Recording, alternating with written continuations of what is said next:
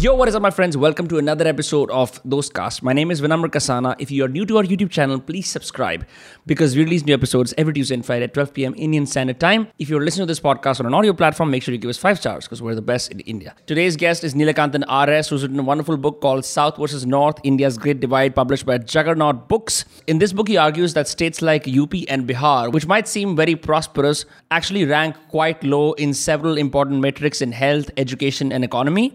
On the other hand, states in the South are doing supremely well. We got into a pretty intense discussion about why the South is performing better, the challenges that are intrinsically there in India's union, and what is a solution uh, where Indian states, particularly in the South, can sort of govern themselves through a, a gamified democracy.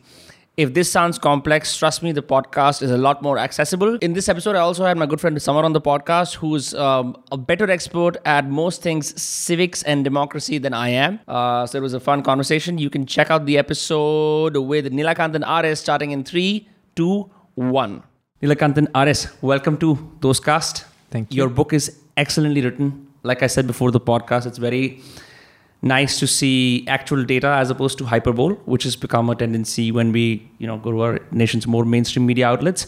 But to start things off, and also to introduce my co-host for today, who's going to cover my blind spots when it comes to governance and everything else that is uh, non-UPSC related. Um, I'm going to seek Samar's help, who's been on the podcast a bunch of times. So your book starts with this, which I thought would be an interesting angle to begin from. If a child is born in South India, more likely to be vaccinated, less likely to lose her mother, more likely to get better childcare, go and remain in school, less likely to be involved in agriculture for sustenance. And you attribute this to some kind of sub nationalism, right? Nationalism has the bad rep that it has, or the good rep, whatever. But I was kind of struggling to understand what is sub nationalism. Right. So, uh, this author called Prerna Singh, right? And she wrote this wonderful book, uh, which basically talks about subnationalism. And what she does uh, is that this idea of Bill, so if you if you if if if you take a Tamil person or a Malayali person, uh, typically their identity as a Tamil or a Malayali is very very strong, right? That that hold that this is my society, and that I partake in it, and that I want to contribute to it. That sense of belonging to that society is what she defines as subnationalism. Okay, Right. but yeah. And uh, this is contrasted with nationalism, which is kind of a pan India thing.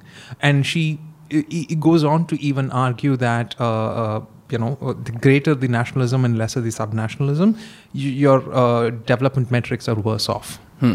So, what do you say? I mean, we could argue the same for our states in the north, right? That we would also have some degrees of subnational nationalism, at least in Haryana, Punjab, and Uttar Pradesh, some rough kind of subnationalism. Probably yes. We could have like, but I think what, what he's talking about here, I can relate it because I was in Hyderabad. So they they they think that their own state, it has uh, it has its own value. They have a very common sense of belonging to that state, uh, and I've not seen that in Haryana, Punjab, and um, Himachal. It's not that strong, first of all, and also it's not that administratively driven. Also, administrative wise, Haryana, Punjab, Delhi, and Uttar Pradesh, they're like they're very close to each other. Like they'll sign MU, MOUs, they will uh, they will complement each other in policies, they'll help each other out. Unless like there's some picky issues like SYL. Yeah. Uh, so, especially Uttar Pradesh, right? Like it has really low, uh, like there's a metric by which she me- measures subnationalism, and if you measure by that, uh, states in the Indo-Gangetic Plains generally have low degrees of subnationalism and higher degrees of nationalism, so to speak. But Uttar Pradesh, in particular, has really low sort of degrees of subnationalism, right? And she, uh, and I talk about this in my book as well. The name Uttar Pradesh is like a you know, it, it, it, they've retained the original uh, sort of short form of that, which was uh, United Provinces, and sort of given it a Hindustani name, which is Uttar Pradesh. Yeah. Yeah, so you're saying that this subnationalism is one of the key drivers why the South performs better in healthcare, education, economics. Uh, If you think about it, it's kind of uh, uh, uh, almost obvious, right? Which is that um, you know, if you belong to a society, like you know, we are a social species and we are kind of tribal in the way in which we have evolved, right? However, like, what is the what? like at what point does it stop being your tribe? Right? Like, you know, like the world is at like what, 7 billion people, very difficult to think of it as your tribe Yeah. right the, the you know as you sort of keep going uh, you know smaller and smaller uh, levels of that like again india is like what 1.3 billion Yeah. it's very difficult for you to sort of imagine that you know this is your tribe right like it, it can still be your country but it's like to imagine that you know this is my society and my whatever and that Yeah. i am contributing to it and therefore and it is giving me back something like that needs a much smaller sort of a unit for you to sort of effectively run that society right like what is that size is an indian state that by historic standards of evolution even that is probably too big. Like a district is probably a better sort of Hmm. whatever right? But at least in terms of uh, and, and and to Samar's point one of the reasons you probably do not see the subnationalism as much as in the northern states is that to a large degree the subnationalism in the south is driven by a degree of linguistic subnationalism. The identity of a tamil is a tamil Hmm. right the identity of a malayali is a malayali that they are indian is a is also a thing But does not does that not like, for example, if the languages are different, how Mm-hmm. do they then have the same in group? uh, uh, the, which is important. The uh, Tamil in group does not include the Malayali, and the Malayali in group does not include the Tamil. They're mutually exclusive in that sense, Hmm. right? The subnationalism of the Tamil subnationalism is distinct and different from the Malayali subnationalism. I see. Yes, and, uh, and and and and and at what point does this not become parochialism? And at what so so For dummies, what is parochialism?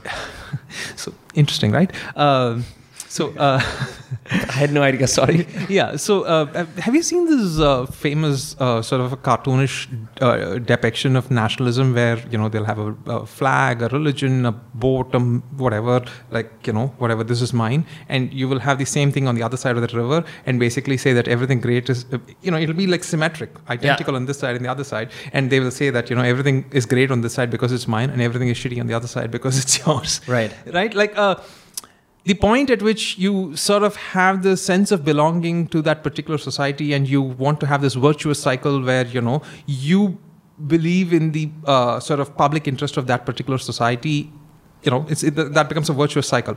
The point at which that stops and it becomes about uh, you know somebody else and uh, and you sort of saying that they are the reason why you know you're not Mm. doing well or things of that nature it becomes parochialism right? Uh, or, or more more importantly when uh, your uh, like how do I say this the negative connotation of the same thing Ev- every, e- everything has a negative connotation however good it might be right Right. that Interesting. Parochial means to narrow it down, right?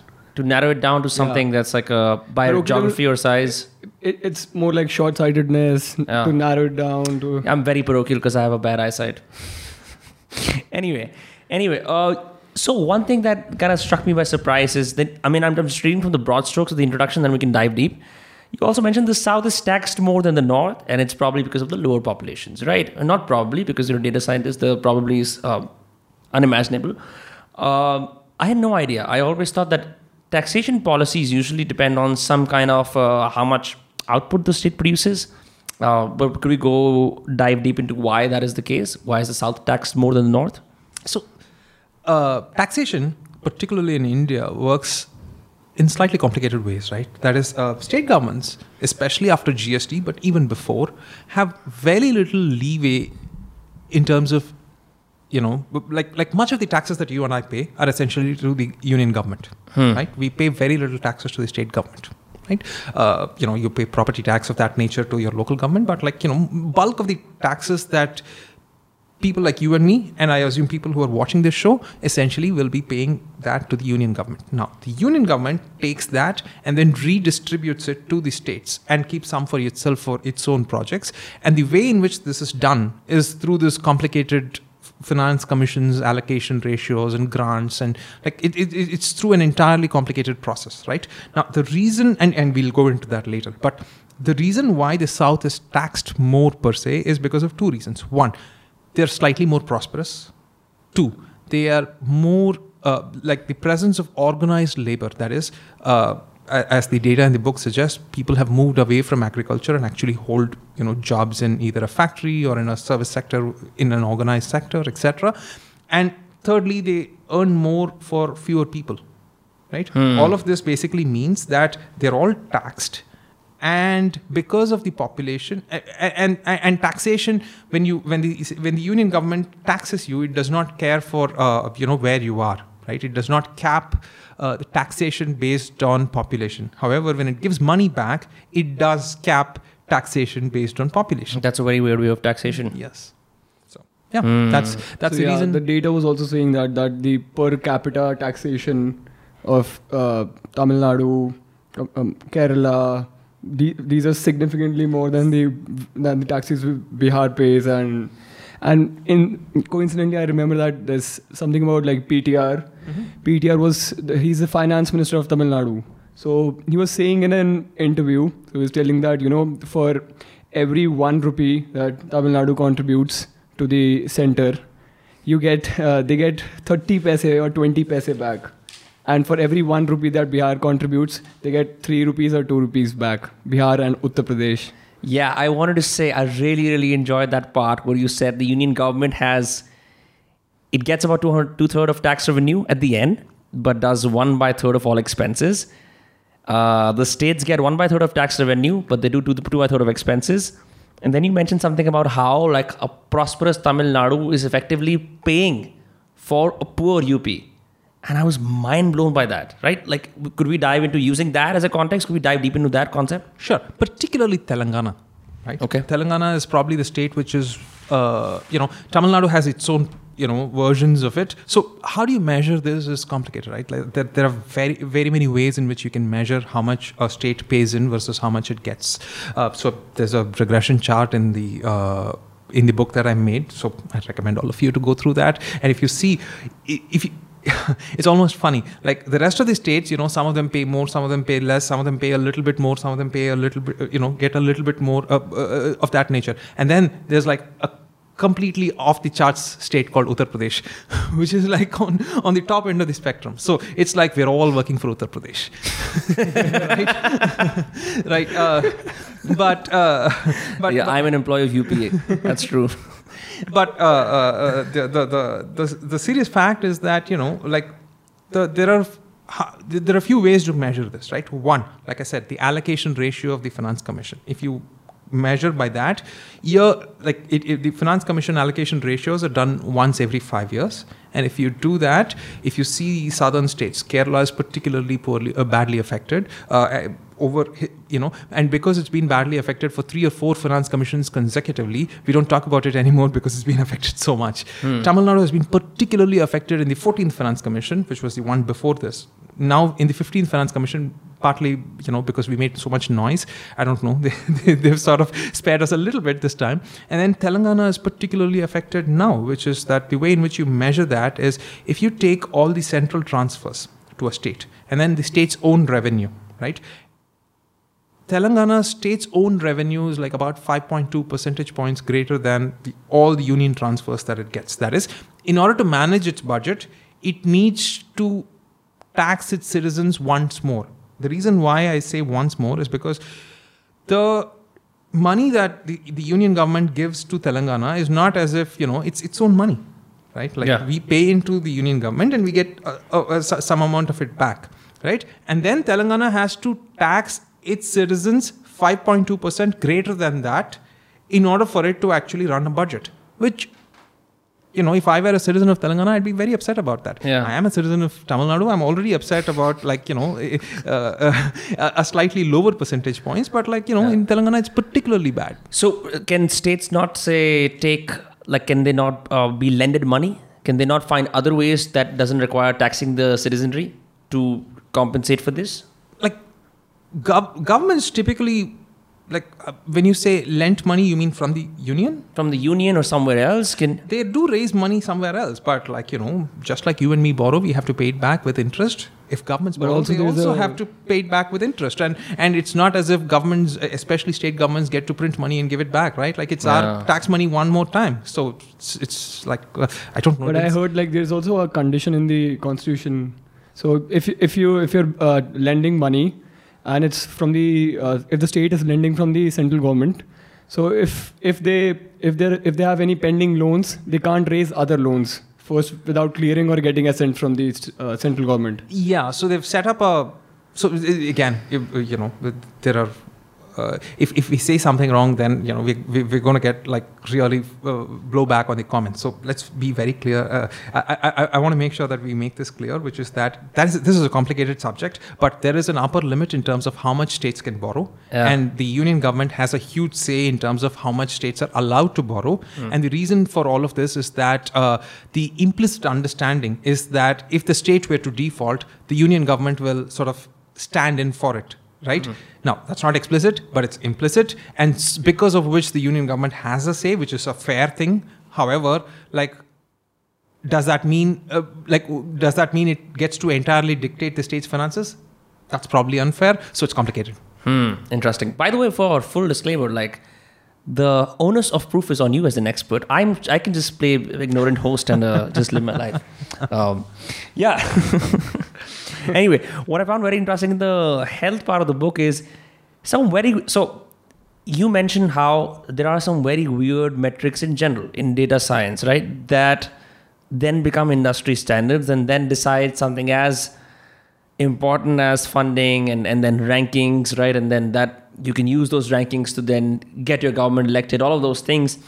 You mentioned in 2019, Madhya Pradesh ranks higher in ease of doing business more than some of the most technologically advanced states in the country. And Madhya Pradesh has little to no industry, right? That's what you mentioned in the book. So, what is it like? Are there other rankings uh, or metrics that we use blindly without much thought, then then become um, problematic when deciding? Uh, yeah. so uh, again uh, the, the good governance index which the ministry of uh, no it's called the department of personnel it's not a ministry Department of Persona. yeah, personnel Okay, personnel. That's a completely different. Uh, yeah i think a- that's what it's called uh, i may be wrong but Okay. anyway uh, they put out uh, this good governance index that's the name of the uh, report right so uh, it, it was started in 2019 uh, and and if you look at that report like i said you know there are there there, there are certain so it, it, it ranks or it, it, it grades states in in various uh, sort of uh, verticals that is uh, you know domains. And you know in, in in certain areas like health it's pretty straightforward because they have to use obviously what are output metrics. That is you know if you have to measure infant mortality rate if you have to measure life expectancy if you have to measure ma- maternal mortality rate right? There are these many babies who die right? You, you, you there's no leeway for you right? If you take that the states that you would expect to do well ex- do well right? That's and then there are these domains where uh, uh, you know uh, such as industry and commerce for instance they have introduced this new thing called um, uh, ease of doing business right? The ease of doing business is an input parameter right? It's like at the end of the day with ease of doing business you do not actually get jobs. With ease of doing just because your ease of doing business is good. Businesses actually have to start and like you know open their shop and Yeah. you know employ people and give people jobs and whatnot right? And so like there's a difference between input metrics and output metrics right? Like input is where uh, uh, just because you have a relatively free reign for any business to come in and, and, and, open their business does not mean that businesses are going to come in and open their business right? The reason why Output would be like uh, something like you know how much how many factories are actually how many running. factories are actually running right? Like um, you know how many uh, how many jobs do those factories generate? How much of manufacturing output do they generate right? Like these are actual metrics that you can measure. Ease of doing business would be something like you know we have no regulation and anybody can open any factory anywhere and pollute how much ever they want right? Like that could be a ease of doing business right? But we don't want that.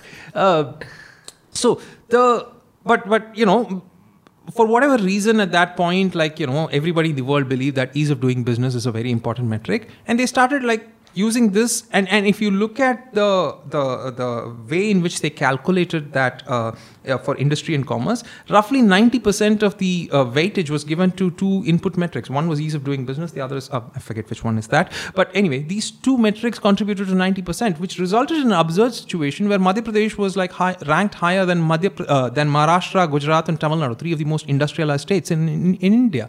So like the moment that came up somebody in that department like uh, you know a bureaucrat should have said okay oops let's change the formula right they didn't do that so Yeah, that's a. I mean, I don't exactly see uh, like a very vibrant picture of. Uh, have you heard about Madhya Pradesh? They've got some great industries. That isn't usually you- something you hear about that state. You hear it, hear about that. They have some like cement industry here and there, but apart from that, I don't think it's highly Yeah. industrialized. like again, like you know, uh, no offense to Madhya Pradesh, right? Like they have a th- their biggest problem is that they don't have enough of industry. That it is a heavily agricultural state. That their their primary problem is that they need to move people away from agriculture, and the way in which you do that is essentially by getting kids to school, right? Yeah. Yeah, talking about that, Nilakantan, what I noticed, which I found very absurd in the book, absurd in the sense that we have such a strong boner for agriculture in this country. We can't, we always have, we're always like, let's talk about the farmers, let's, let's make sure our agriculture is all set. You mentioned in the book that, you know, uh, less than 5% of India's GDP or something, economic growth is actually done through agriculture, and no amount of uh, uh, modern societies were made by agriculture in the last 50 years, something along those lines. I may, I may be mangling up those lines, but roughly the sentiment was agriculture isn't as essential to the progress of this country as people think it is. Right. Yeah. So so here's so India's if you, if you if you look at the world and then look at all the major grains that are produced in India, right? With very few exceptions, we don't even meet the global average, let alone like you know have go anywhere near the best producers of grain in the, in, in the world, right? So it's uh, we do like you know we, we're somewhere mid like less than middling in most places, right? So essentially we are not producing enough and then if you look at the number of people who are participating in what is not a productive uh, economic activity like huge number of people who are in that particular economic Yeah. activity right and and then if you look at why they are doing what they are doing it becomes pretty obvious. It's the uh, like how do i say this? It's it's the job of the last resort. If you don't get anything else in this country you go like you know till your own land or you work in somebody else's land right? Like it's it's and and and and that also has significant other problems like i discussed in the book right? Like you know agriculture has a significant econom- uh, environmental cost right? Like you know it's not as if uh, romanticizing agriculture often misses this point that it's it's it, after automobiles it's probably the most environmentally destructive activity. Right? So essentially what we have is an extremely large proportion of the population employed in uh, economically unviable activity which does not produce enough even you know even by by any standards and especially you know the worst states in india are nowhere near the global average let alone you know doing somewhere near the average right so like why are we doing this Yeah, uh, that's a real question. Why? Is it because of uh, politicization? Why? I, I I just want to like mention the data here. Like it's like 55% of our workforce is in agriculture, and they, it just produces like 15, 13, 15 or 14% of the GDP, uh, if I'm correct. Eh, much less than that if i'm not wrong 12, Uh, because yeah. I remember the uh, Yeah, the yeah. primary sector. The primary sector is like 11 18%. wi- Okay, so that includes certain other areas, right? Like Yeah. think it includes fisheries, it Mining, includes, fisheries. Ah, like f- yeah. So actual agriculture produces single digit. I, I think I, I wrote it down. It's 5%. Yeah. 5%. So yeah. so it's you know like the and, and you the reason why those people are involved in this economic activity is not because they want to you know sort of till the land. Yeah. It's because they do not. The government has not invested sufficiently in their education, in their health. They do not, uh, and there isn't a sufficient environment for them to sort of hold a manufacturing job. Which is why, if you see those, Punjab is an exception, right? Punjab. produ- Yeah, by the way, Punjab is an exception almost throughout the book in several several things. Yes, Yeah. Right. Punjab is one of those rare states which actually, uh, for instance, rice yields. The only state in India which actually does better than the global average is Punjab. Right. Farming is an economically viable activity in Punjab. Everywhere else, it's not. Right. Now, and this is where we want to take this, which is that in the in most states where it is not economically viable, what do you want to do? What would normal people do? They would migrate towards slightly more economically viable activity, right? Like it's it's the government doesn't need policies to basically tell people do what is more profitable for you, right? Like all of us do that on our own, right? So when we start doing that, the the basic sort of criterion for that is you give people sufficient education, right, uh, and make people sufficiently healthy so that they are able to hold a job in the modern economy. Yeah. some of you know like when a company wants to set up a factory or a you know uh, invest in a given state what do they look for? They don't they typically don't look for you know government sops or tax breaks or any of these things right? Like those are just after you've met certain criterion then maybe they matter right? At the basic level they want sufficiently skilled workforce to be able to produce what they want to produce. And how do they get a sufficiently skilled workforce? It is if when those people have you know enough education to hold a decent job Yeah. and are reasonably healthy to do that job right? Yeah. like you know and, and and which is why there is high correlation between uh, uh, low dependence on agriculture and high human development indices so Hmm. which is why if you go to kerala and tamil nadu the number of two things happen which is that the number of households in rural parts of those states which depend on agriculture is the lowest in those two states and it's also true for other southern states uh, except andhra pradesh like karnataka telangana Ma- i- i- i- maharashtra so and more importantly if you also see the greatest urbanization is also in kerala and tamil nadu right Hmm. like uh, so essentially what is happening is that uh, tamil nadu for instance like roughly half um, uh, half the population is classified as urban and even in those uh, uh,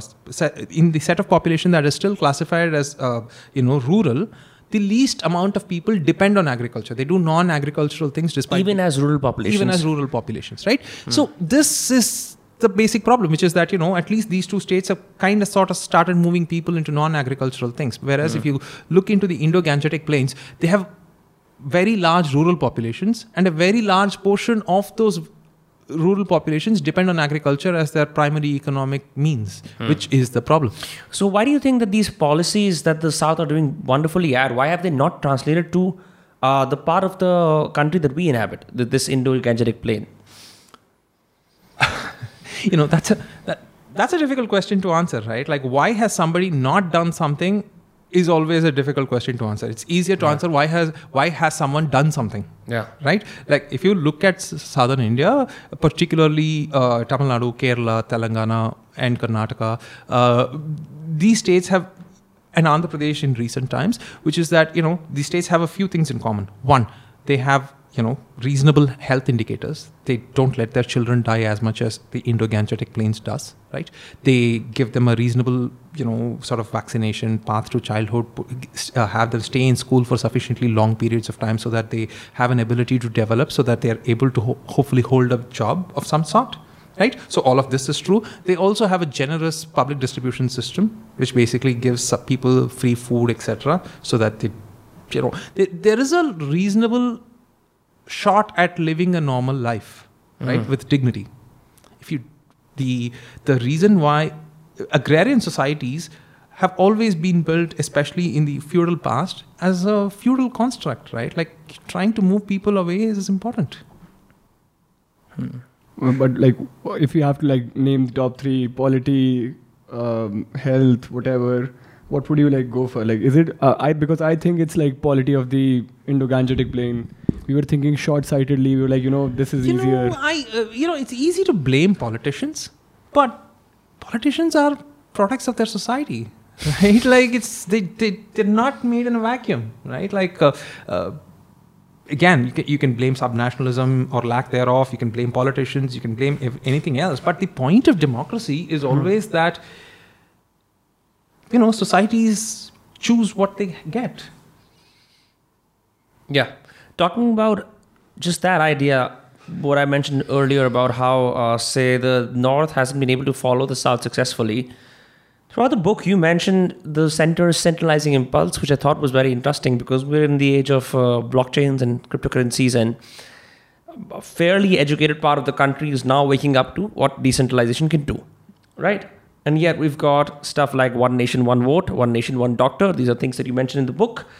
To the point that you said in the National Education Policy 2020, s- states that have performed well, states that have consistently performed well, have now they were forced to centralize despite great achievements, which is absurd if you think about it.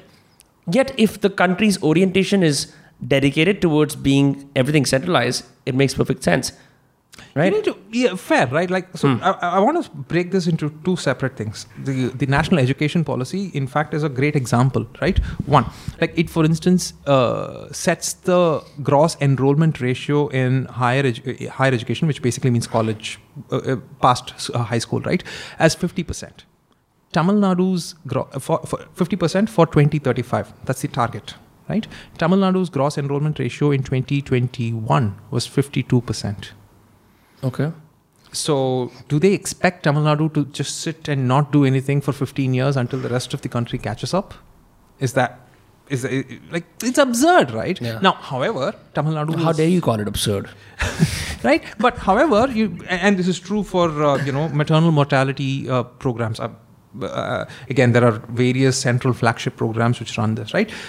Kerala needs to sign up for that, despite having the best infant and maternal mortality uh, sort of uh, you know uh, uh, metrics in this country. And the reason why these states have to sign up for these central programs is again obvious because the central government controls the levers of funds it it has designed a program in Delhi and it'll basically tell these states you have to implement A, B, and C in this particular area in order for you to avail these funds. Which state government is basically going to say, you know what, on principle, I'm going to not sign up for this and therefore forego all of these funds. Nobody will say that. So they're actively signing up for the regression.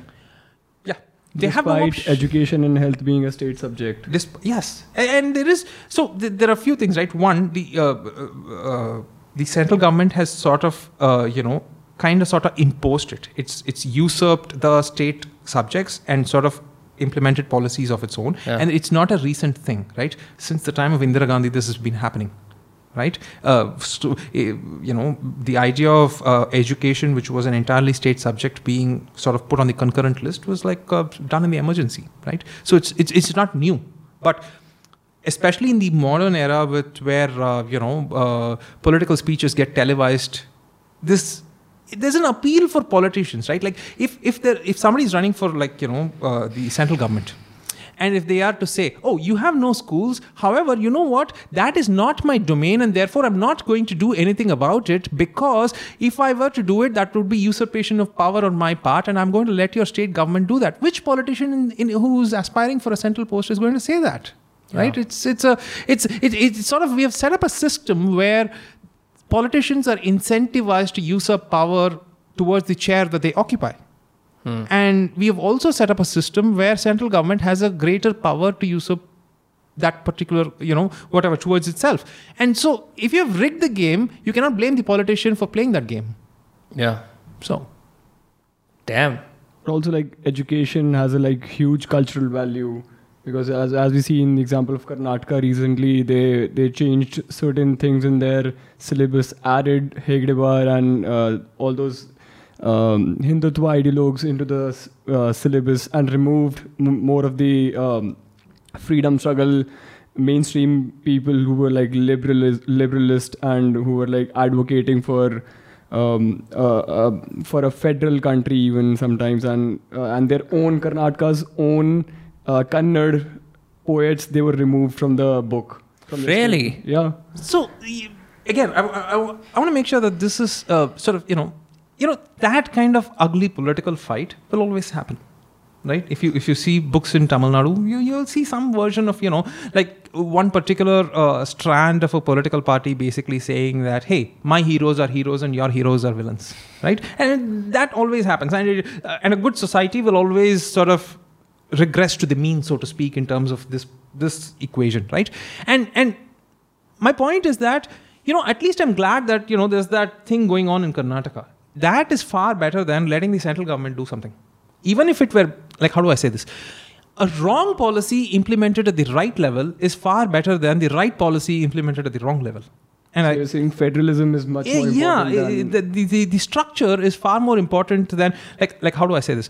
Like even if let's say tomorrow bihar for instance magically becomes you know sort of has the perfectly right policies but they were designed in delhi and implemented in bihar that's a recipe for even if it works well it's a recipe for short term success. It Right. will not sustain mm-hmm. right? So you would rather have bihar sort of struggle over the long term and sort of find its own equilibrium rather than somebody else doing it for it Yeah, you mentioned Ut- Uttar Pradesh, Bihar, Jharkhand have almost half their children under five years of age showing stunted growth. These are the same states that also have high child mortality, right?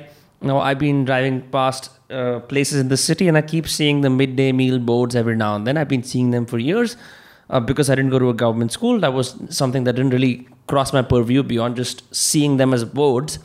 But it seems to me that is a pretty important policy. Um, and states who are successful at that also have kids who end up staying in school. States who are bad at that, who don't have enough food in schools, right? I did not know that those two things could work, work very well, suffer the same problems that they do. Yeah, and you know, like uh, one of the biggest again, uh, we discussed why is Tamil Nadu successful like a while ago, right? Like it's a entire accident of the midday meal scheme, a pleasant, positive accident, but an entirely accidental thing. Like nobody, uh, I mean, when uh, the then Chief Minister of Tamil Nadu launched the uh, midday meal scheme, he was not thinking about, oh, I'm going to increase the gross enrollment ratio of, uh, you know, uh, uh, women, uh, that is girls in schools, and therefore they will result in higher female labor force participation, which in turn will basically result in a higher per capita income, and therefore, like, you know, we will have all these knock-on effects. I don't Yeah. think he was, he was thinking about any of those. He thought it was a moral issue that we need to feed children right? It just happened to be the right policy. The point I'm trying to make is each state should be allowed that luxury of making that decision at its level. Some of them will work, some of them will fail, but the point is that what works can be at least copied by other states. Like the midday meal scheme was copied by you know neighboring southern states, which was okay. But then you know in um, uh, the early 21st century, the Supreme Court basically, you know, in a little bit of judicial activism, sort of made that uh, all states do that. If you do that and transport it without, let's say, that state sort of, the midday meal scheme in Tamil politics is sort of a touchstone.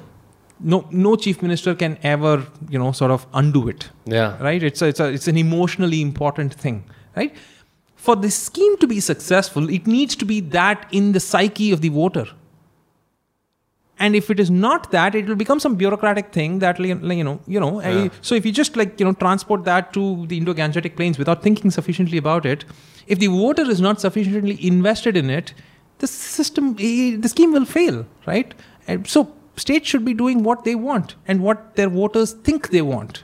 That's the reason why we have a democracy right? Yeah, I, that's why I find that sometimes brands are better at localizing their uh, international product lines than say governments. Because if you look at McDonald's, when they came to India, they had a veg-only menu that made for India, which was the first of its kind. Same with the streaming giant Mubi. They have one uh, directory for everywhere else in the world, but they realized if you were coming to India, we can't show art house films to first time OTT buyers. So we have to give them old art house Hindi films.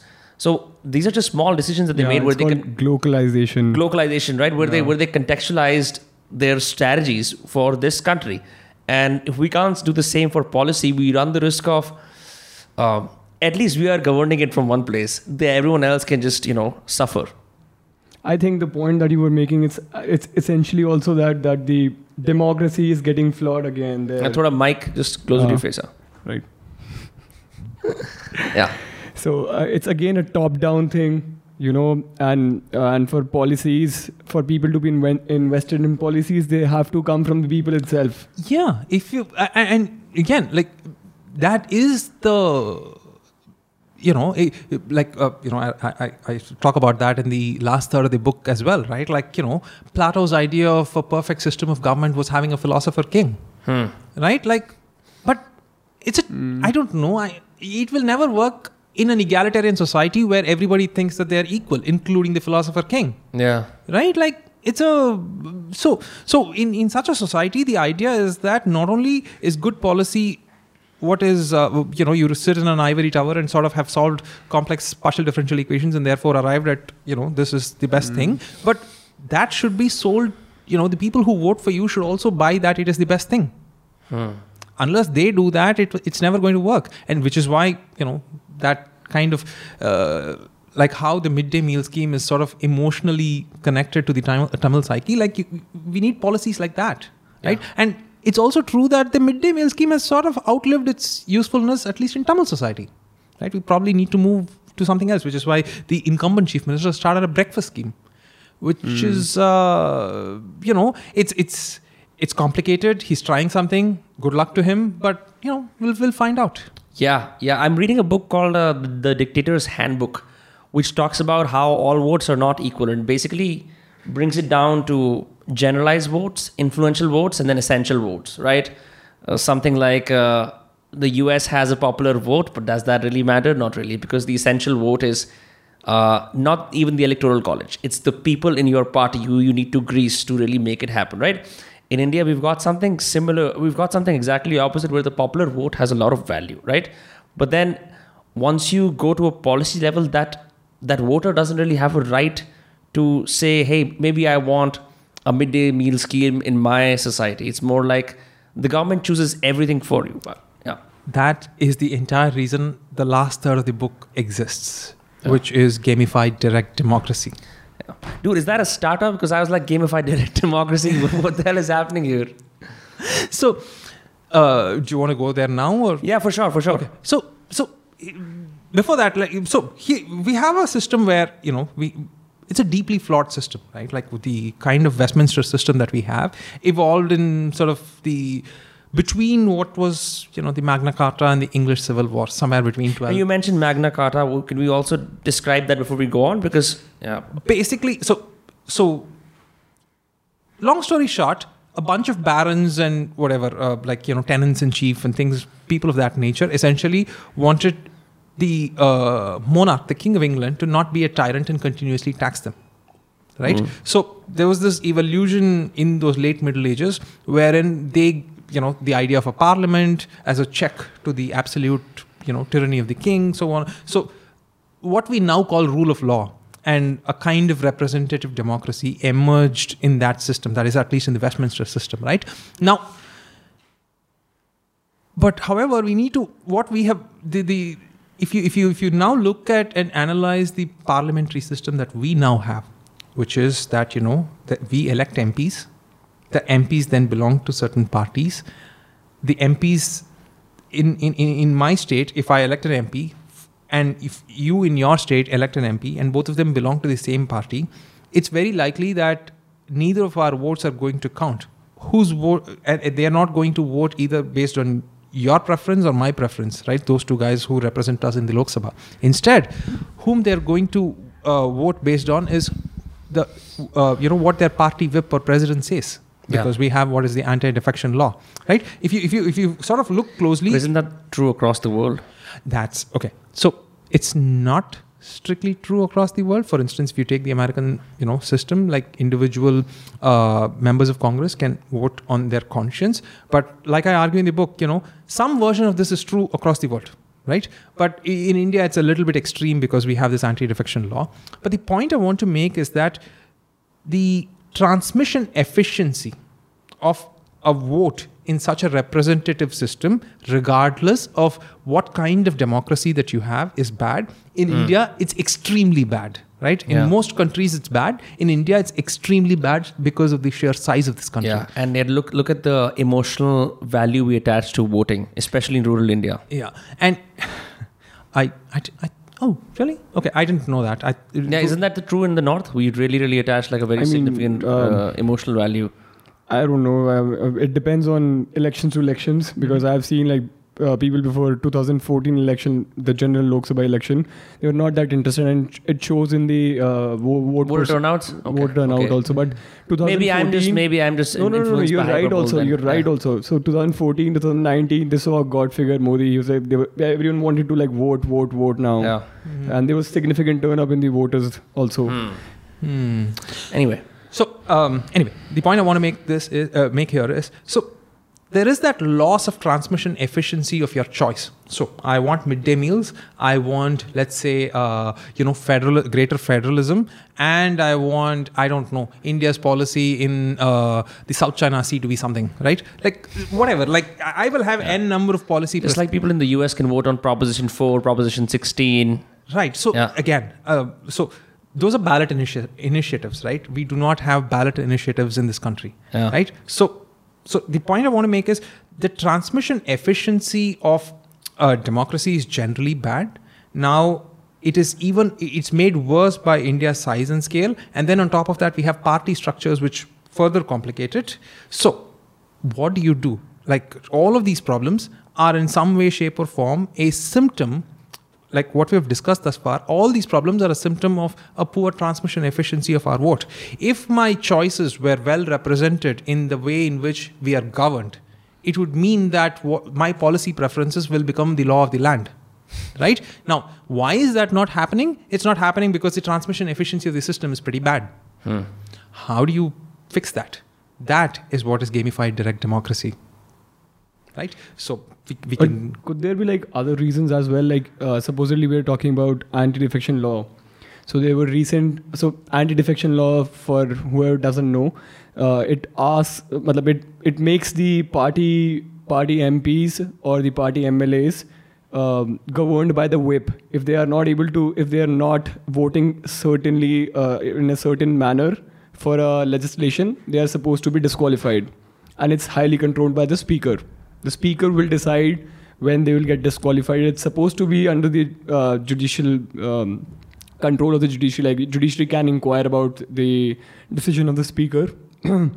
but there were recent like people were asking for recent changes in anti-defection law so they were asking that uh, the the certain parts where like the stability of the government is not dependent so they will change that so in regular laws the uh, mps mlas can vote against the government their own mlas without suffering any without internal su- suffering any yeah. disqualification. That was the that was they were So- advocacy for that. So that is the problem right? Like so in the uk Yeah. uh, it's true. Like in very very many westminster system uh, democracies we individual mps can vote against their own party. Without suffering disqualification or ridicule Ah, that is the second Ah, part is not the more about important, ridicule. right? Like so, so here, here here is the more more important point, right? Like which is without suffering disqualification. That's true in most countries. The actual problem is that if you belong to a party and you want to vote against it all the time, when the party comes to power, are you going to be given an important job? no s- are uh, therefore politicians are just like us. They you know i respond to my boss sort of giving me a performance appraisal.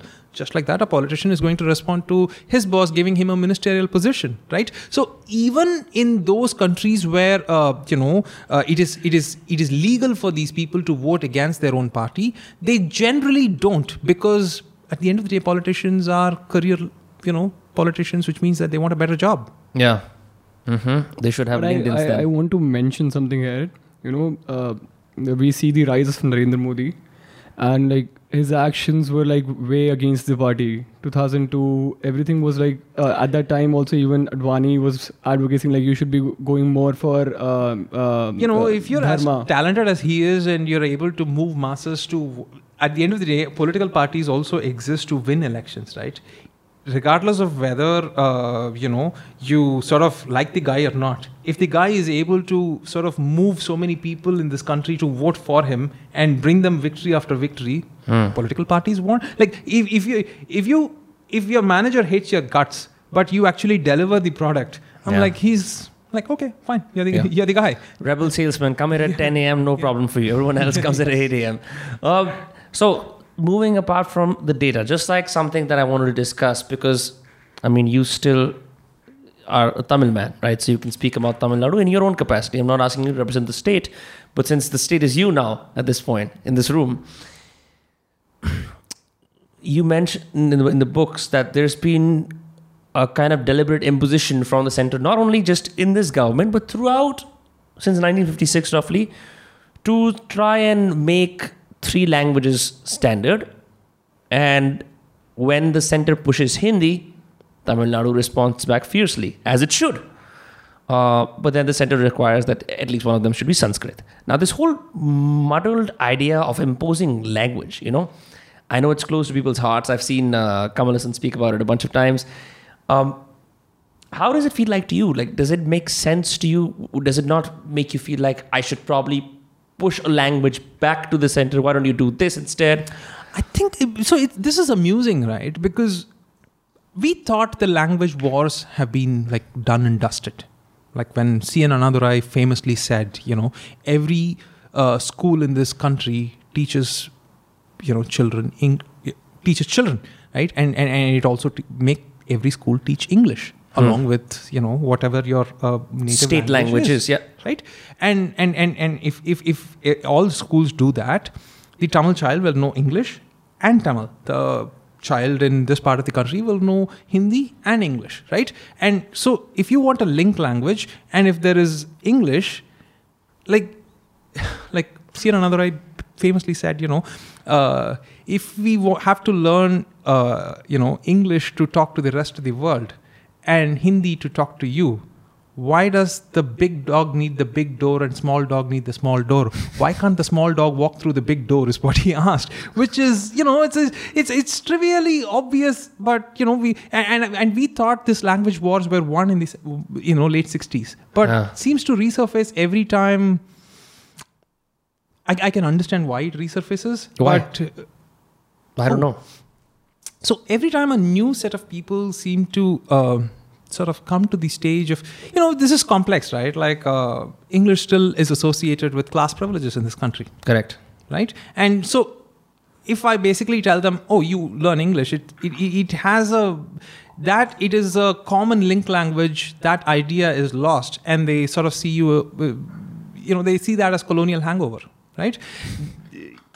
you, you at that time if you go and tell them that hey this is the only link language and you know why should i sort of learn your language for you to communicate with me it is not that conversation is not going to go well right Yeah. so yeah i guess we are stuck with this rather stupid conversa- uh, sort of a situation for a long time to come Yeah, it's uh, it's very weird. It makes no sense, and yet we were discussing, you know, um, because this also brings us to a lot of delimitation, which we'll get to um, in a little bit. But um, it's been a while since we've had like a prime minister from one of the five southern states.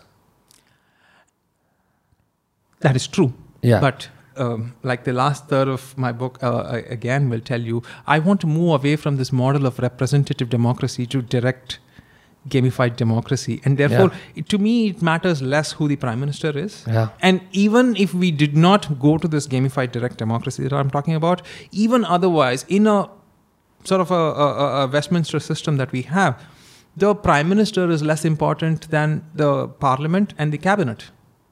Right? Hmm. It's just that we have sort of made the office more powerful because we now have a charismatic incumbent. Right? Hmm. Uh, Nobody thought, you know, the prime minister's office was all powerful when Dr. Manmohan Singh was the prime minister. yeah. Right? But like Indira Gandhi, Rajiv Gandhi. yeah, they all were powerful because, again, they were charismatic incumbents at that Yeah. ti- particular point in time, right? So personal charisma has a really big role in how inflated the office actually looks like. exactly, right? So, so the actual powers of the prime minister are and ought to be very limited. Hmm. right? The reason why he seems more powerful than he actually is is because everybody else wants to be like, you know, whether you like him or not, it's true that he wins elections. And that Yeah. is what counts in a democracy, right? And therefore, that carries a lot of power and currency. Like, what are you going to do about it? Yeah, would you would love to play Shasn, a game we were just discussing. You know what the game is? I have no idea. It's a it's a game made by this uh, game design studio called Memesis. They're based in Goa. It's uh, run by a game designer called Zain Memon. The other guy is called Anand Gandhi. And what they do is, it's a game where you get to well, there's a bunch of versions of the game that you can play. One is India 2020, so you have to win an election in India 2020. One is Space 2047, World 2047. Uh, something is USA 2019, something like that. You get ideology cards and narrative cards. So you can use if you want to be a champion strongman, a truth teller, you know, a manipulator, that kind of thing. You can choose your style, and then when you realize you're losing constituencies, you can adapt accordingly. And so the game is designed to make you more empathetic to politicians, make you understand that you would do make the same choices if it meant to, uh, if it allowed you to capture more vote banks. Yeah. Yeah. You know, like I said, again, I have a lot of sympathy for politicians. Hmm. They have a, most politicians actually don't make much money, is what I've understood. Hmm. Right? Like, you know, they, they have a difficult job. They have to, like, if, if, if a hundred people come in and complain to you on a daily basis, which I've seen act, actual politicians, you know, when they work, this is what happens. Like, hundreds of people come to them and with some problem or the other in their personal lives, in some, you know, some obscure family drama, like all of this, they come to the local politician. It's a Yeah. thankless job. What do you, like, you know, if you, if you haven't won really high office at the local level, it's Yeah. a thankless job. Maybe I should write uh, thank letters to my uh, district. Yeah, Yeah, your, for instance, your counselor, right? Like, what is? Yeah. It's a thankless job. Hi, great job, sir. Keep at it. I, I remember like uh, meeting my counselor here, uh, the local local body uh, elected representative here. So he used to walk in the park regularly before being a counselor. So he used to walk regularly, and after a while, when he became the counselor for like uh, after being the counselor for one or two years, he was he was like he, he couldn't walk anymore Yeah. Everyone came up to him. There was this woman. He was he, uh, he was telling me about her. Sir, mira, uh, sir, my my dog is lost. Can you help me find? can you help me find it? So and he so if you look at his powers, he doesn't control the state police. He doesn't control the investigation. He doesn't control anything. Uh, But like people don't understand that. People don't understand what is executive here. Yeah. What is permanent executive? What is This is very important, right? Because when it gets, you know, like every November, December, like, you know, my home city of Madras gets flooded, hmm. right? Because, well, whatever. We've, we've you know, we built over lakes and what did we expect, right? so it's, it gets flooded. Like, one of the sad things of what he has said is that my local MLA comes and start, stands in knee deep water and starts pumping water out. I tried telling him once that, you know, in the idea of the Westminster system, you're not the executive, you're not supposed to be doing this. Your purpose is to actually make laws inside the state assembly. He looked at me like I was an idiot. And he is uh. right. Because, you know, if he doesn't do that, next time people will not vote for him. Yeah, it's just that the the the boundaries of what he is allowed to do and what he should do are just infinite in people's minds. Yeah. Yeah, and that's where the problem lies. It's like, Yeah, I and think that's there's a one more problem is- sad reflection of you know people being unable to differentiate between feudalism and liberal democracy. Also, do you think like it's uh, it's a problem of bureaucracy as well, the permanent executive?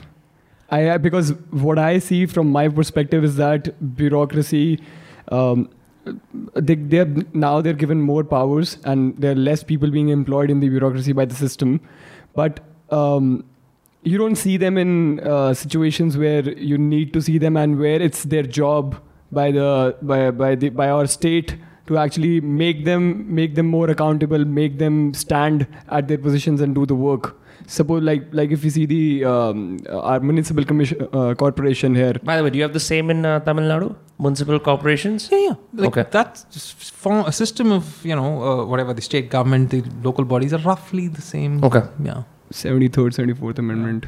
Yeah. So uh, they need to be there. Like the municipal commissioner needs to address that why our roads are actually broken and everything. And we we we are constantly haranguing our politicians here. Yeah. you know why are roads broken? Why are roads broken? Why are roads broken? And we are like letting off our state bureaucracy f- uh, for a ease. We don't we don't give them much accountability and everyone that's why wants to get into the bureaucracy more Yeah. even even I've seen people who don't want to be politicians. They they they come from a political family. They study and they become an uh, bureaucrat. Yeah. It's a much easier job. So w- when I was like, um, there was this there was this conversation that I was having, and you know. Uh, they, they were talking about uh, bureaucrats and they were like saying that what is a bureaucrat uh, they're he they, they just uh, go around in cars and they just say G sir and they uh, constantly tell you to uh, how how you can skip schemes and how schemes cannot be implemented rather than actually going through and making these happen. Yeah. It's one of those times where I'm just saying you are liable to your own views. um, But like, what do you think about that? Uh, do don't you think like uh, the permanent executive? It's it's a problem of the permanent executive, even in the police and everything. I, again, like I said, it's, that's far too complicated to sort of like in all of this, right? What accountability of the bureaucrat to the elected politician is is it's, it's a complicated question, right? We don't want the uh, you know uh, in whatever way you you sort of set the system up and whatever you do, there are costs to it right? You don't want a politician to sort of you know override the bureaucracy too much because in a liberal democracy you, you that's uh, that's a recipe for you know walking down the path of tyranny right? You don't want the reverse to happen because of what you just described right? You need to find a a, a, a, reasonable equilibrium there, right? Now, the way in which you do that, however, is that again, going back, because we have such poor transmission efficiency, the neither the bureaucrat nor the elected politician have an incentive to respond to this bad transmission efficiency hmm. right so like why would It, it they've sort of like I said, the participants in a rigged game do not have to step back and basically point to the fact that the game is rigged. Yeah. It is our job as voters to basically change that system. Yeah, you can't get existential in this game. Yes. Yeah. Um, talking about specifically writing this book, you are a data scientist, so you're used to seeing vast swaths of data, right? Was it difficult obtaining some of this data? Was it all public knowledge? And then, second, when you were writing this book, did you actively say visit the departments that that you got this data from? Did you have uh, contributions from politicians and bureaucrats as well? Is that does that happen? No, I all of this is publicly available. All of this data, I did not go to any department. I at best what I did was sometimes they would put up uh, data in uh, PDF. Uh, old scanned versions of uh, documents on PDF files, so I had to write a little Python script to fetch the data from that. But Yeah. otherwise, I d- didn't do much. Yeah, so that that made it easier that, that you had a skill level. You already had a skill as a data scientist, so it was easier to get the data. Um, uh, I, I, you know, that, I mean, I, I assume most college educated people have the skill level to basically look at data and transfer. no, what I mean by that is, I mean, because you, one of the things that he mentioned, right, like how specifically you could say that certain Anganwadi schools and then in physical buildings, something as specific as that is, is it's not something, say, like a standard economist or a general writer or a, and journalist can arrive at. That's what I'm trying to ask. I. Okay, uh, that's very kind of you to say that, but I think they would all do this. I see. No, but because um, I, I actually read the Hindu, I read the editorial always, and they're like very specific data and everything. But uh, this was something that even I was like, you know, this is something different. This is unique. How how did you like have the idea? But uh, were you actively searching for it, and and then you landed here, or were was it like that? Um, you it know, was we, a uh, I, I just want to say this, right? Like, uh, we don't give academics enough credit. uh, a lot of people have published multiple papers in some obscure corner of the book. Uh, You know, one table in my book would be their entire paper, right? Yeah. Mm. So things of that nature, right? Right, So, uh, or for for that matter, they would basically talk about it without giving the data. So I would read that paper and then think about it and then go search and figure out where I can get that data. And because, like he said, probably you know I can write Python scripts because that's what I do for a living. I had that skill to get that. Maybe, maybe not. I don't Yeah. know. So, a counter to the wonderful, well-to-do performance of the South, um, I noticed that Karnataka has a particularly hard time keeping their people, their students in senior secondary school and colleges, right?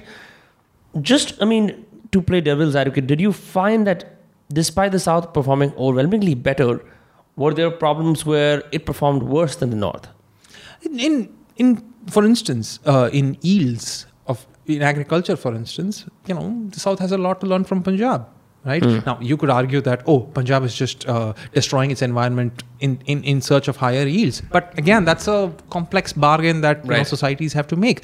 And, and for instance, you know, uh, Maharashtra is uh, what is Maharashtra? Is it a peninsular state? Is it a southern state? Is it a western state? I don't know. But Maharashtra is generally done well, right? Um, uh, again, uh, uh, the problem generally stems from, I guess, you know, uh, West Bengal.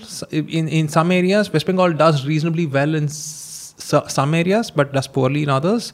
Uh, but like some, that's what I'm saying. From the Indo-Gangetic plains have a problem of governance, right? Whereas, you know, but no, Haryana, Punjab, these states don't have that problem to the degree that uh, uh, Bihar, Uttar Pradesh, Madhya Pradesh, Jharkhand, Chhattisgarh, Rajasthan have, right? Like so, it's it's even in the northern bucket in the Indo-Gangetic plains. It's not all states are not the same. Punjab Yeah. and Haryana do reasonably well.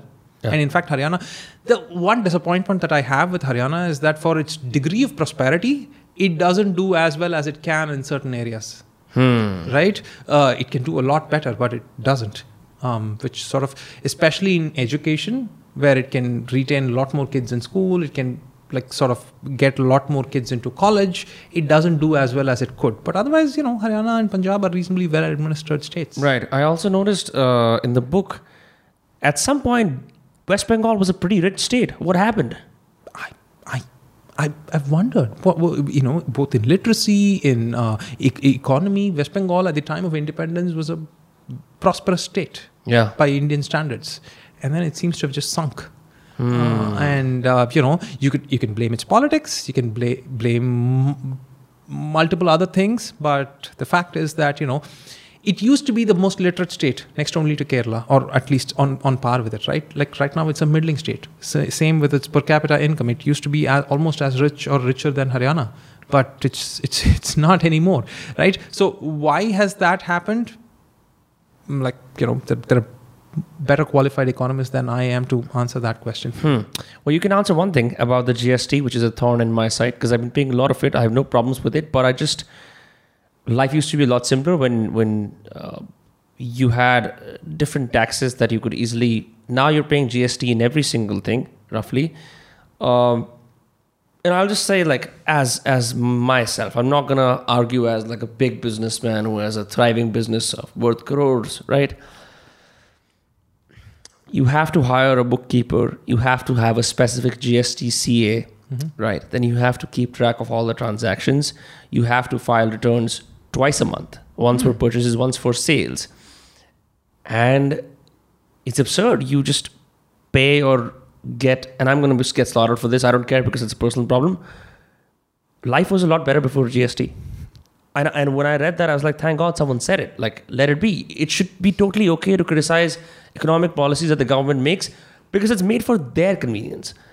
And everyone else who's in the CA business will tell you, no, no, GST is great. It's great for all of us. It's better. You should. They always start lauding new policies as you should be an accomplice in it because it's your, for your own benefit. I don't see why.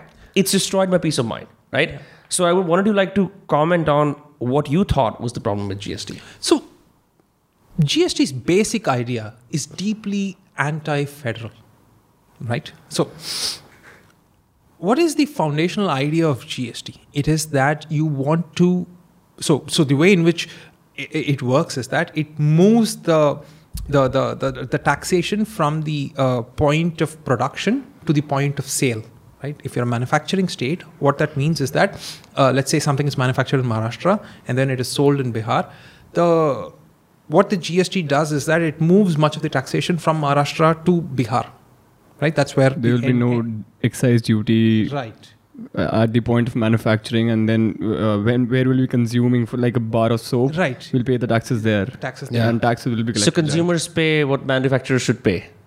Not it- should pay like you know and then you link it back do whatever this complex Okay. thing, right but the problem in that is that and, and and by design the idea is that you and what does this do it it, it, it basically gives uh, the, the the original idea is that it, it, it creates centers of excellence in manufacturing so that the rest of the country can be treated as a market. So earlier what would happen was that you know if you if you, in the earlier tax system what would happen is that let's say uh, madhya pradesh and maharashtra though they sort of are next to each other they would basically have you know madhya pradesh would probably impose a certain uh, taxes on products that were manufactured in maharashtra so that it could protect its own sort of whatever industry some toilet manufacturing some soap manufacturing whatever right? Now what this gst does is that it it, it, it, it removes madhya pradesh's ability to do that right? So by virtue of that what would happen is that maharashtra by virtue of already being a reasonably well established manufacturing state will manufacture even more and sell those products to madhya pradesh at the expense of what would have been madhya pradesh's fledgling probably poorly poorly efficient manufacturing units because it's not a good good manufacturing base. But if madhya pradesh wants to improve its manufacturing base it has to start somewhere and then move on that path forward so that it can move more people out of agriculture into manufacturing hmm. right? If you set up a system wherein you want centers of excellence and islands of excellence what you're doing is you're almost telling states which have this basic problem which is that too many people work in this unremunerative field called agriculture and you want to move more and more of them into manufacturing but you've basically said that manufacturing in your state is inefficient and therefore i'm going to move it to some other state where there is efficient manufacturing what would those people do Yeah. right? Like you've almost condemned people in the Indo Gangetic plains in one way to basically say that I am going to now give you the luxury of determining how much taxes that you pay on your soap or whatever by virtue of you know you you, you having greater population maharashtra just being one state but the cost of that is that that soap by virtue of not being manufactured in your state you will never have a job in a soap factory Yeah. Damn. So it's like you can be a fantastic consumer all you want, but if you want to increase your income, good luck. You have to migrate. yeah. You're disincentivized. which is, which is which is a tragedy of sorts right? Now that that is for the consuming states. For the manufacturing states what it does is they lose their power of taxation. Hmm. Right? Because uh, all these gst taxes are set by this um, uh, what is called the gst council and the way in which it's set up is really weird right? Like so what happens is every state has one vote and the central government has one vote plus a veto Damn. Okay, so again, it's absurd. The central government can basically arm twist anybody into doing anything. But let's assume that the central government did not do that and were acting in good faith. Even if it did, what would happen is that all consuming states would basically band together and vote as a block.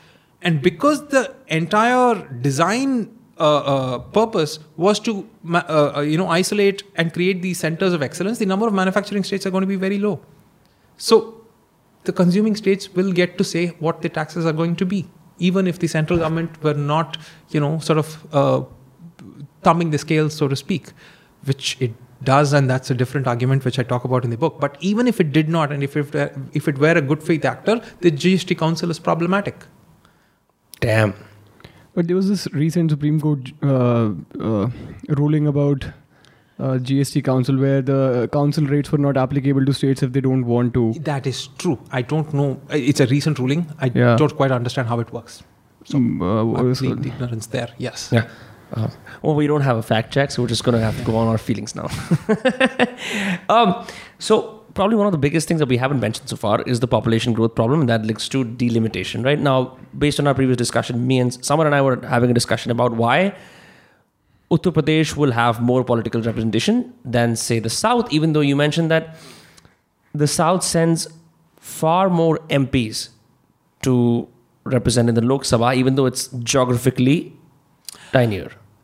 Uh, okay. So what happened was, uh, you know, in, in some ways we live in Indira Gandhi's world, right? So so so what happened was that when she, uh, she had. Uh, uh, you know, declared the emergency. There was this extremely illiberal piece of uh, whatever uh, law amendment, whatever 42nd amendment that was passed, which basically had the population control policy as part of it, uh, or was it something else? But anyway, it froze the number of seats per state in 1976 because they also had the national population control policy at that point in time. right? Which was uh, sterilization and uh, sending girls to school.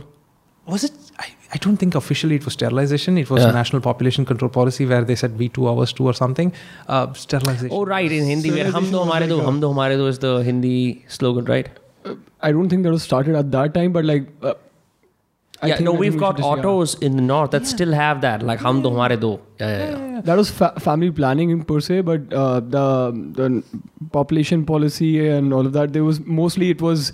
Um, it was unofficial policies where yeah, people were sterilization writing was it up. yeah, in the books. yeah, if it, was- happened, yeah, it happened outside the books. Yeah. ho- Hopefully, right? Uh, uh, but the point is that it, it basically said that you know states should control their population. How they did that again complicated. Uh, at the end of the day, because health is a state subject, and states have the you know control over how they actu- actually implement health. Therefore, population control in effect became like a state implemented uh, you know subject, despite it being a national policy, right? So because of all of these the one good thing is that you know that that piece of legislation basically froze the number of MPs that each state sent to the, you know parliament Lok Sabha right um, what happened was that you know uh, that population control policy was implemented quite well by the southern states particularly by kerala tamil nadu uh, you know tamil, uh, if the the previous uh, uh, economic survey of india predicts that tamil nadu will be the first state to su- uh, I don't want to use the word suffer, but it will be the first state between 2031 and 41. It will be the state to experience uh, negative population growth Damn. right? So uh, Kerala in the uh, previous 40 years, from 1971 to 2011, is the state with the lowest population growth, like 56% total, right? Uh, with Tamil Nadu at 70%. Rajasthan, the highest one, is at 166%, right? So, for yeah, instance, its population went from uh, you. were- I, I read the data 25 million. Uh, Yeah. From 25 million to 57, more than 57, 60. 60, yeah, Yeah. somewhere around that, right? Like, I think it's closer to 70 now. It's clo- Hmm. comparable to Tamil Nadu's population right now, right? Uh, so that's the thing, right? Like in, in 1971, Kerala and Rajasthan were comparable in terms of population. In 2011, Rajasthan and Tamil Nadu were comparable in terms of population, right? Well, So, uh, you know, Tamil Nadu is actually a much bigger state compared to Kerala, right? Correct. Like, uh, anyway, so the point is that we froze the number of seats at that point in time because we wanted states to implement population control policy and we we, we froze that for 25 years in 1999 we extended that to another 25 years so it expires in 2026 right in every other democracy what happens is that every 10 years they do this delimitation thing Yeah. where they redraw After the the census. Right. So they redraw the boundaries after the census. We decided to freeze this because we wanted to implement a national population control policy. Now, what has happened is that it, it, it when it if, if nothing happens and it gets unfrozen, what would happen is that Kerala and Tamil Nadu, particularly, but all southern states, include uh, you know, next in line is Telangana, Karnataka, and uh, Maharashtra and Andhra Pradesh.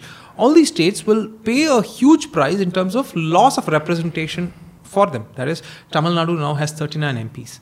If this, uh, if the delimitation happens after 2026, it will lose about six to seven MPs in the Lok Sabha, right? And this is happening simply because it faithfully executed what it was asked to execute, which is population And other states did not do that. They were not as successful. Yeah, northern states were not successful, right? Like how you measure this is two ways, right? One is the, like I said, the absolute uh, population growth between 1971 and 2011, which is, you know, Rajasthan, for instance, had 176%. It's true, like most states in the Indo-Gangetic Plains had upwards of 150%, you know, growth in, in those 40 years, right? But more importantly, how you measure this is by something called the TFR or the total fertility rate. That is, how many how many children does a woman have? Yeah.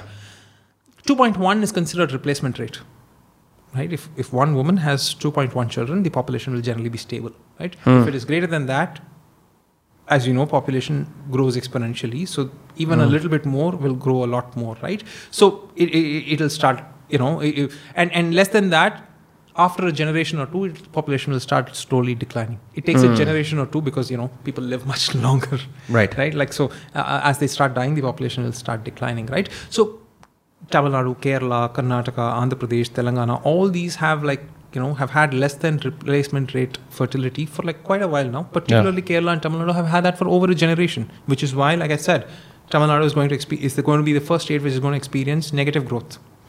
Whereas these northern states, by virtue of them having above replacement fertility rates, are, you know, still What's the highest? What's the highest one? I think it is Bihar, which is three point two or four something. So. Uh, Yeah. And and and Madhya I'm not gonna go there. Anyway. And Madhya Pradesh too. Uh, so uh, Madhya Pradesh, Bihar have a particular problem. Uh, you know, uh, so all of these states have above replacement uh, fertility rates, right? Like so, the problem then is you know like that's a problem for you know these states to solve. But the problem then is in the Lok Sabha it becomes a zero sum game. Hmm. It's that your problem is being exported, and like you know, other people are going to pay the cost by losing their representation for having done well. Like, how do you go and explain to people in Tamil Nadu saying that because you implemented the population policy well, you are losing your representation in Lok Sabha exactly at a time where you need greater representation because there is this entire tax problem where you know you, you need more hmm. number of MPs to vote in your favor so that you know you don't have that imbalance affecting you, and you also need greater federalism again for which you need more MPs to basically hmm. vote in your behalf so that you know all these usurpation of state subjects by the center does not happen. But it is exactly at this time that we are going to reduce the representation for you, which you won by virtue of implementing the policy well. Like, uh-huh. how does this argument hold? I bet like conversations in bedrooms might be like, shit, should I have should I have more kids? Yeah, well, You you specifically mentioned that usurpation of state subjects. Uh, what recent examples can you cite for that? The national education policy, if you read that document, is like one giant document of how the central government is going to usurp state subjects. Right? Uh, the health, po- like all these what are called central flagship programs. The, the central government spends, spends, if I'm not wrong, the last uh, budget that Ms. Nirmala Sitharaman presented, the outlay for central flagship programs was like 3.81 lakh crores, right? Again, it reads like a laundry list of state subjects, barring one or two of them, right?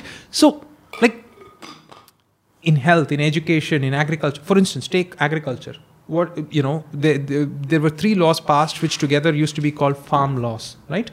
They were passed in what is the subject of agriculture. Agriculture happens to be a state subject. Why is Parliament passing laws on that? I, I, I think I what I rem- from what I remember they cited some other subject in the union list. Ah, I'm sure they did.